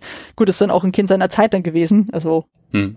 das muss man natürlich dann auch mit berücksichtigen, also die Art und Weise, wie dann auch mit Frauen in dem Film umgegangen wird, ähm, so von wegen, so bist du ein Hollywood-Star, kannst du dir fast alles erlauben, so denke ich mir auch so, mm, ja, das, äh, ist aus heutiger äh, Sicht dann manchmal ein bisschen schwierig, sich zu anzugucken, aber denkt so, naja, naja, ist, äh, zumindest bei der Figur von Cassie hat man das Gefühl, sie wehrt sich dann schon, also wenn irgendwie da zum Genau. Don am Anfang zu nahe kommt, so, also von daher wirkt sie Das eigentlich ist sehr sehr, unangenehm tatsächlich. genau. Weil er beugt sich, er beugt sich ja richtig im Auto über sie, über sie drüber. Mhm. Das ist schon so ein bisschen, Cringy. das hast du nicht nötig. Ja, definitiv dann so. Das äh, muss dann auch nicht sein. Ähm, ich weiß nicht, gibt es noch irgendwas, was dir noch so auf dem Herzen liegt, was du gerne noch ansprechen möchtest, was dir wichtig ist? Ich habe tatsächlich, ich habe alles untergebracht. Mhm. Gut, außer vielleicht ähm, beim jetzt beim zweiten Mal, als ich den Film gesehen habe, ist mir ja, habe ich ja viel, viel mehr auf, darauf geachtet, eben als auf Douglas Foley als dieser Regisseur Mhm. und vor allem Millard Mitchell als der Produzent R.F. Simpson Mhm. Ist der Hammer. Alleine wie der halt spricht, weil der spricht und man spürt sofort die Autorität von diesem Typen. Mhm. Also der spricht genauso, wie man sich einen Produzenten zu der Zeit vorgestellt hat. Ja, der wirkt sehr straight dann irgendwie. so. Also er hatte Genau. manchmal ein bisschen so, wie so ein General dann so, aber halt noch äh, mit einem liebevollen Ton dann auch ein bisschen. So von Genau. so, okay, wir machen das jetzt und, hm, und so. Und das ist der, Und auch am Ende, am Ende, wenn er dann halt auch zusammen dann Singen in the Rain singt und sie und alle drei ziehen halt die, die äh, den Vorhang dann hoch. hm, Und da ist ja er auch dabei und zieht halt mit diesen Vorhang hoch, Ja. was ich auch ganz, ganz, ganz toll fand. ja, Also, das ist natürlich auch ein bisschen hart dann für ähm, Lina. Ich meine, am Ende ist sie ja wirklich richtig, richtig fies dann auch gegenüber Kathy dann so und die dann auch sagt so, okay, das ist jetzt meine Chance, äh, äh, ich brauche ich alle nicht sozusagen, ich mache jetzt mein eigenes Ding und hält dann auch erstmals eine Rede und wo dann erstmals das Publikum auch merkt so, Moment mal, das, was wir gerade eben auf der Leinwand gesehen haben, mit dieser schönen, sanften Musik äh, mhm. und mit der tollen Stimme so und dann wie sie dann mit ihrer äh, piepsigen Stimme auf einmal dann ihre Rede versucht zu halten und merkt so, äh, nee und gut, dass dann auch äh, Kathy dann irgendwie gezwungen wird, dann irgendwie sich hinter den Vorhang zu stellen und denkst du, das ist auch ein bisschen hart dann so. Also da hatte ja. ich schon echt Mitleid, also da wäre ich auch weggelaufen dann. Hätte ich auch nicht mit mir machen lassen. Bei der Dokumentation, bei, bei der, äh, bei dieser 50 Minuten Dokumentation, da kommen auch die beiden Autoren von ähm, Across the Universe mhm. zu Wort und sie erzählen dann auch irgendwie, so sie spinnen das weiter. So, was ist eigentlich dann so dann mit dieser Figur passiert? Ich meine, sie wurde zugrunde gerichtet, ihr Ruf ist im Arsch. Also mhm. im Grunde, die Frau hat sich doch nachher umgebracht. Das ist super, das ist doch super schlimm. Oder sie macht quasi das gleiche wie in Sunset Boulevard, sie schließt sich in eine Villa ein und äh, denkt dann so, okay, alle warten nur auf mein Comeback. Oder sowas. Genau, oder das. Könnte ich mir auch vorstellen. Also ja, äh, wäre also nicht der, der Film geht nicht gut mit ihr um. Nee. Zum also, Ende hin. Nee. Also wie gesagt, das ist natürlich ein bisschen hart und so, äh, wie sie teilweise auch mit anderen umspringt und so, aber ja, die anderen sind auch teilweise nicht nett zu ihr. Also da muss man sie Richtig. tatsächlich ein bisschen in Schutz nehmen. Von daher. Aber man muss natürlich auch äh, Debbie Reynolds in Schutz nehmen. Also von daher, ihre Figur ist auch wichtig. Von daher ähm, auch ein Plädoyer an sie. Mm, ich glaube, dann können wir aber auch tatsächlich schon zum Fazit übergehen, oder? Ja. Gut. Ich habe alles. Ich habe tatsächlich, ich habe alles untergebracht, was ich, was ich sagen wollte. Alles, was dir auf dem Herzen lag. Das ist schön. Genau. Gut, wunderbar. Dann gehen wir doch direkt über zum persönlichen Fazit. Ist der Film es geschaut zu werden und wem würden wir den Film empfehlen? Also, man kann den Film, also auf jeden Fall heutzutage noch gucken, vielleicht sogar noch mehr als ähm, noch ältere MGM-Musicals, weil die vielleicht von der Geschichte her auch ein bisschen angestaubt wirken, wie eben ähm, ein Amerikaner in New York, wo ich halt sage, nee, die muss man jetzt nicht unbedingt gucken. Du meinst ähm, Amerikaner in Paris, oder? Was habe ich gesagt? New York. Verdammt! äh, ein Franzose in New York. Und wie frisch der Film halt auch noch 2022 halt wirkt. Halt durch die Gesangsnummern, durch den Witz, durch die Darsteller. Und ich glaube, man kann diesem Film auch Leute schwankhaft machen, die sagen, ah, Musicals kann ich jetzt nicht so viel mit anfangen, dass man dann sagt, okay, dann guck dir aber zumindest äh, Singing in the Rain an. So, wenn du dann immer noch sagst, nee, ich kann damit nichts anfangen, dann ist gut. Hm. Und wenn man sich halt nur wirklich die Szenen nimmt mit diesem Blick auf das damalige ähm, Hollywood der Stummfilmzeit, so, damit kann man halt auch dann sehr, sehr viel Spaß äh, mit, äh, mit rausziehen. Hm, ja, gehe ich auf jeden Fall mit. Also ich würde auch sagen, der Film lohnt sich auf jeden Fall. Also ich habe das Gefühl, da ist eigentlich für jeden was dabei. Also für jeden, die einfach äh, Musicals mögen, die Tanzfilme mögen, wie jene, die halt einfach eine schöne Liebesgeschichte sehen wollen, für jene, die halt eine tolle Comedy auch sehen wollen. Und auch, was du schon sagtest, also jene, die sich einfach für, dafür interessieren, wie Hollywood innerhalb von Filmen dann wahrgenommen wird und so, sei es die Zeit dann eben vom Stummfilm zum Talkie oder wann anders. Also einfach so dieses Behind the Scenes Ding dann so aus Hollywood-Perspektive ist eigentlich auch ganz schön. Und äh, generell auch Leute, die sagen so, ich mag Filme aus den 50ern, da lohnt sich auf jeden Fall, oder Filme äh, über die Zeit aus den 20ern. Da denke ich mal, da sollte man auf jeden Fall einen Blick drauf werfen. Genau. Ähm, genau, dann kommen wir noch zu einer meiner liebsten Sektionen. ähm, angenommen, wir wollen ein Double Feature oder eine Filmthemenwoche machen. Welche Filme würden wir passend zum Single in the Rain dazu empfehlen?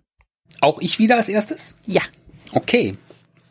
Ähm, dann nehme ich als allererstes, würde ich sagen, Easter Parade, mhm. Osterspaziergang, eben ja. mit äh, Fred Astaire mhm. und was Judy Garland? Ja. Ich glaube ja. Ich habe den noch nicht gesehen, aber ich glaube, sie ist dabei. Und genau, ja, so die Liebesgeschichte zwischen den beiden funktioniert nicht wirklich, auch was auch einfach äh, am Altersunterschied der beiden liegt und dass halt Fred Astaire zu dem Zeitpunkt eigentlich schon in Rente war. Und aber alleine wegen den Tanzszenen vor allem lohnt sich dieser Film, weil es gibt eine Szene, in der tanzt Fred Astaire ins, also in, in Zeitlupe mhm. während sich aber der Hintergrund und die Tänzer in normaler Geschwindigkeit fortbewegen. Also er tanzt verlangsamt. Ach, und das ist, das ist der Hammer. Das sieht so gut aus, wie er in Zeitlupe am Steppen ist, aber man merkt, okay, sie haben nicht den Film langsamer gemacht, hm. sondern er tanzt langsam.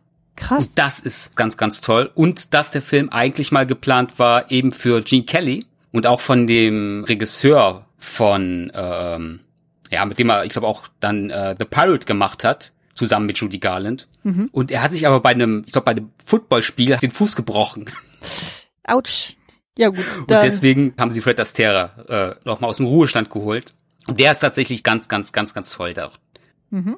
Dann als zweites äh, Rock of Ages, was ja auch ein Jukebox-Musical ist, eben von Adam Shankman, den man auch in der Dokumentation sieht, halt auch Tänzer und Choreograf, ist mit äh, unter anderem Tom Cruise als Stacy Jacks, so als 80er Jahre Hair Metal äh, Sänger und wir haben Alec Baldwin, wir haben Russell Brand, Paul Giamatti, Ryan Cranston, der Catherine Zeta Jones Mhm. Immer gut. Und er, es ist halt Jukebox Musical mit 80er Jahre Hair Metal Songs. Mhm. Und ich glaube, der kommt allgemein, kommt der nicht ganz so gut weg. So den finden viele, äh, der ist okay. Aber der hat mir extrem doch eigentlich so ganz gut gefallen. Auch weil ich einfach auch 80er Jahre Hair Metal geht über gut. Mhm. Und halt Tom Cruise, der einfach Bock hatte in diesem Film. Mhm.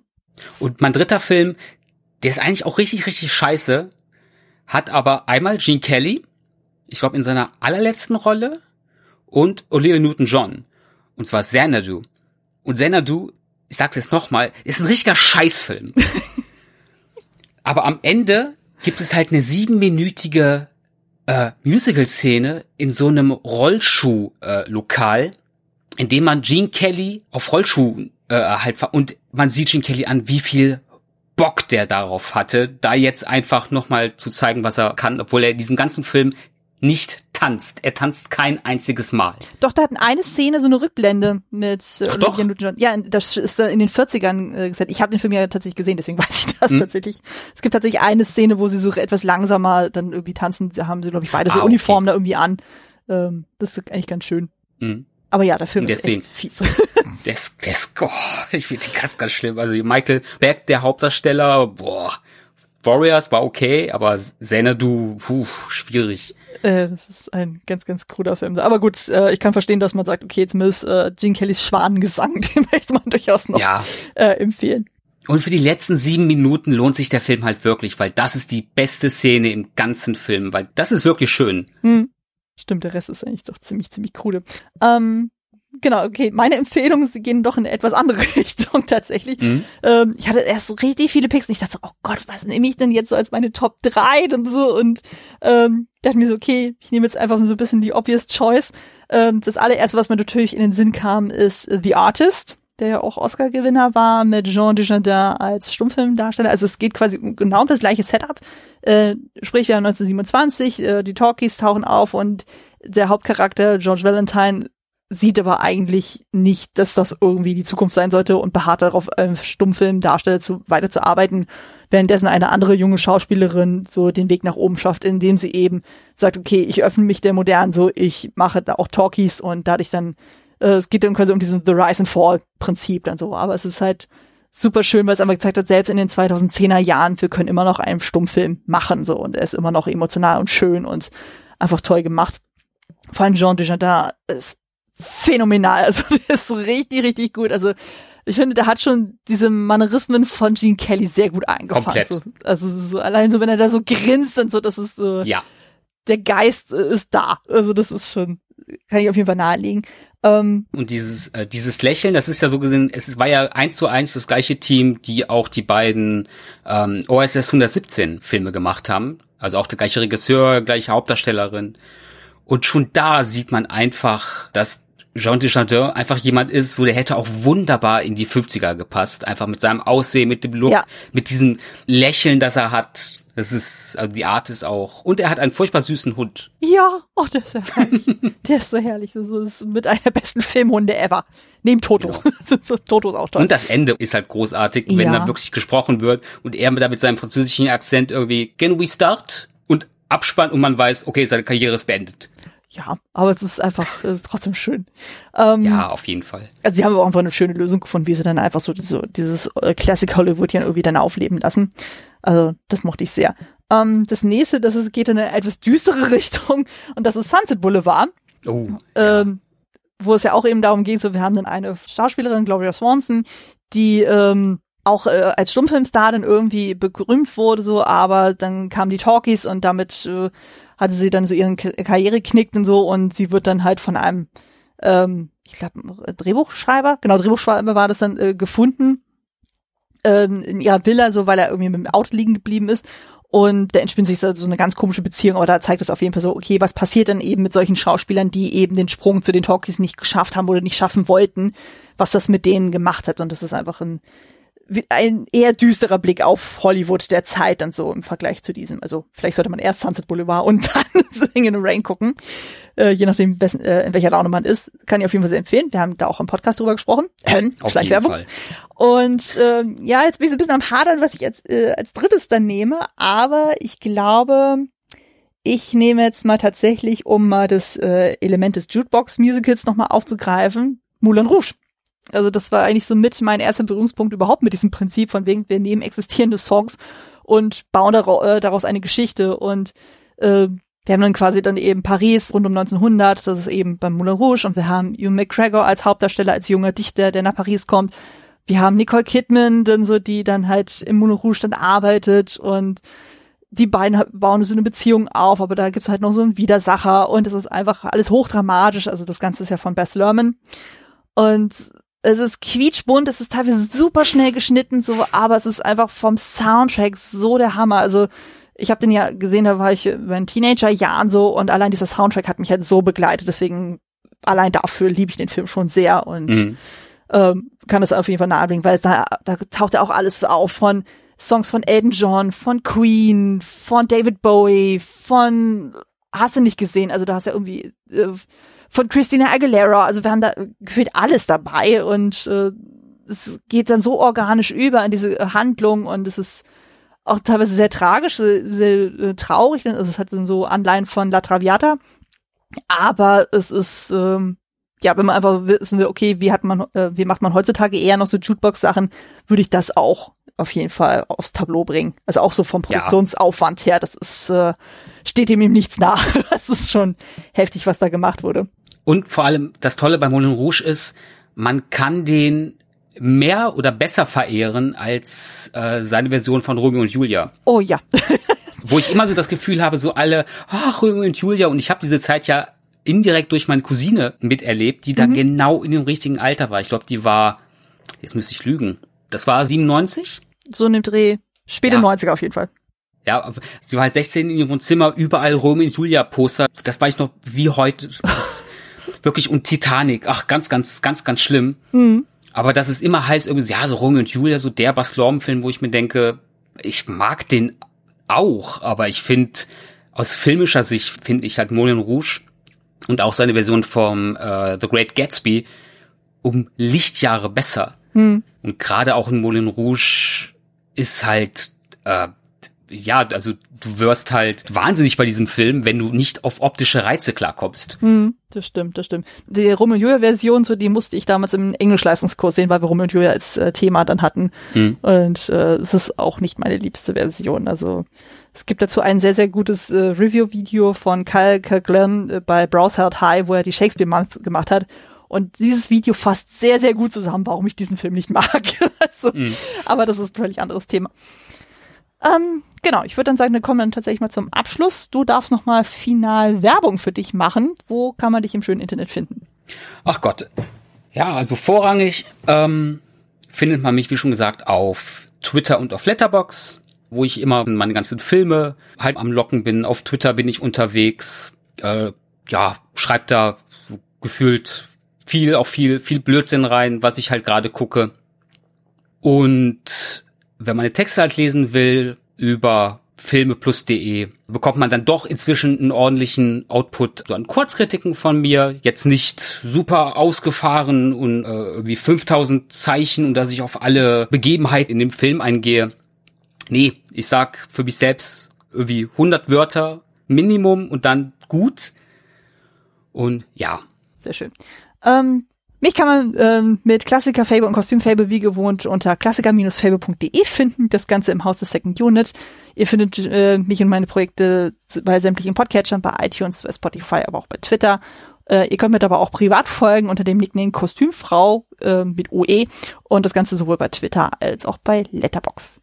Und es gibt noch einen neuen Podcast mit dir, wenn ich mich richtig entsinne. Ja, ja, ja genau, der ist in den Startlöchern, genau. ähm, aber schön, dass du schon mal dahin leitest. Genau, der das nächste Projekt, was ich ja starten möchte, ist ungeheuerlich schön. Äh, das wird ein kleines Projekt, wo ich mit verschiedenen GästInnen über Adaptionen zum Märchen Die Schön das Biest sprechen werde. Also, äh, das ist dann egal, ob es dann in äh, Filmform ist, Serie, Bücher, Musik, Opern, alles. Also ich bin dafür alles offen. Ein paar Themen gibt's ja schon. Also die erste Folge wird ja dann voraussichtlich Ende April dann kommen und da werde ich mich dann mit den Texten, die man hier in Europa primär da, zu dem Märchen kennt, dann auch befassen, also von Beaumont und Villeneuve. Um das quasi so ein bisschen als Basis dann zu nehmen, dann für künftige Besprechungen, die dann folgen werden. Also da sind schon ein paar Leute, die gesagt haben, so hey, ich hab Bock drauf. Also kann schon mal anteasern. Also es werden auf jeden Fall Besprechungen kommen zu The Shape of Water, zu Das singende klingende Bäumchen. Wir haben Edward mit den Scherenhänden. Ähm, der liebe Sidney hat zum Beispiel auch sich angekündigt, wir werden dann eine Cyrano de Bergerac-Adaption besprechen aus Deutschland. Ähm, das fällt ja auch so. Ah, ich weiß welcher Film. Genau, das fällt dann auch in dieses Themengebiet rein. Manche dachten sich so, was hat das Cyrano damit zu tun? Aber mir geht's ja bei dem Setup ja darum, so wir haben Person A, die wird so als Norm schön wahrgenommen, und wir haben Person B, die entweder sich selber oder von außen als Biest in Anführungszeichen wahrgenommen wird. Und mhm. ich finde einfach diesen Aspekt schön, wie eben diese Figuren, die auf den ersten Blick anscheinend nicht zusammenpassen, dann doch irgendwelche gemeinsam finden und dann zueinander finden. Und das möchte ich quasi in Form dieses Podcasts auch zelebrieren mit meinen Gästinnen. Ich bin mal gespannt, wie das ankommen wird. Ich weiß, es ist super nischig, aber wie das dann so ist, jeder hat da manchmal so seine äh, Lieblingsprojekte und äh, irgendwie gerade so in Zeiten von Corona denkt man sich so, oh, man hat so viele Ideen und möchte gerne die dann ähm, in die Welt hinaustragen und ich bin mal gespannt, wie das ankommen wird. Ich also selbst wenn es nur fünf Leute hören, ich bin dann glücklich. Es ist auch ein sehr reichhaltiges Thema eigentlich, weil ich mhm. jetzt im ersten Moment dachte, okay, es werden nur äh, Versionen halt von Die Stunde das Biest besprochen. Mhm. Aber so wie du es jetzt gesagt hast, einfach, dass es dieses Überthema ist, halt Schönheit und Häss Hässlichkeit, äh, liegt ja eh immer im Auge des Betrachters. Ja, eben. Aber eben, dass man eben auf, auf so Filme eben wie Shape of Water oder auch, wie hieß er, Beast, Beastly? Mhm. So, sag ich, unter, so den gibt's ja, den gibt's ja noch, oder auch, äh, wie hieß der Mel Gibson-Film, wo er das entstellte Gesicht hat? Es gibt einen Mel Gibson-Film dazu? Die, Wusste der heißt, wie, wie heißt der denn? Die Maske? The Mask mit, Cher, mit Cher meinst du? Wusste gar nicht, dass du Mel Gibson Ach nee, das war, ach nee, das war, äh, das war Stolz. Das war Eric Stolz, ne? Die Maske. I don't know. Da bin ich jetzt gerade überfragt. Also ich kenne ja. auch noch nicht alle, also das ist ja auch Sinn und Zweck dieses Podcasts, dass ich dann auch mit meinen Gästinnen so auch mal ein paar Sachen dann bespreche, die ich auch noch nicht kenne. Also genau. bin da offen auch für Vorschläge. Also ich lasse mich überraschen, wie das wird. Genau, aber ich würde sagen, wir kommen dann tatsächlich mal zum Abschluss. Ähm, ich hoffe, ihr hört dann ins Projekt dann auch rein. Ich werde entsprechend auch Werbung dafür machen. Und genau, zum Ende dieser Folge jetzt. Ich hoffe, ihr hattet beim Zuhören genauso viel Spaß wie wir beim Aufnehmen und ich hoffe, ihr hört beim nächsten Mal auch wieder rein. Bis dahin, macht es gut und tschüss. Tschö.